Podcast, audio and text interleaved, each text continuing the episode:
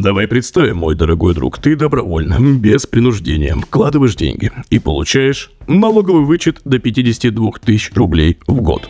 Хм, это уже было, да? Чуть куда палево. Не то пальто. Хорошо, идем дальше. Система страхования вкладов. Она будет страховать твои инвестиции не на лям 400, а на 2 миллиона 800 тысяч рублей.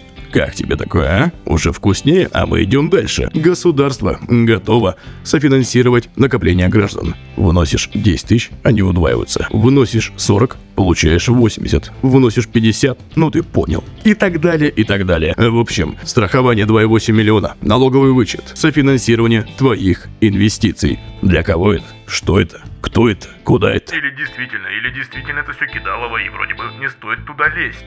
Обсудим. Совсем скоро. В новом выпуске подкаста «Просто о финансах» остаемся на связи. «Просто о финансах» на всех мировых площадках. И с вами его автор и ведущий Дмитрий Бондаренко. Услышимся. До связи.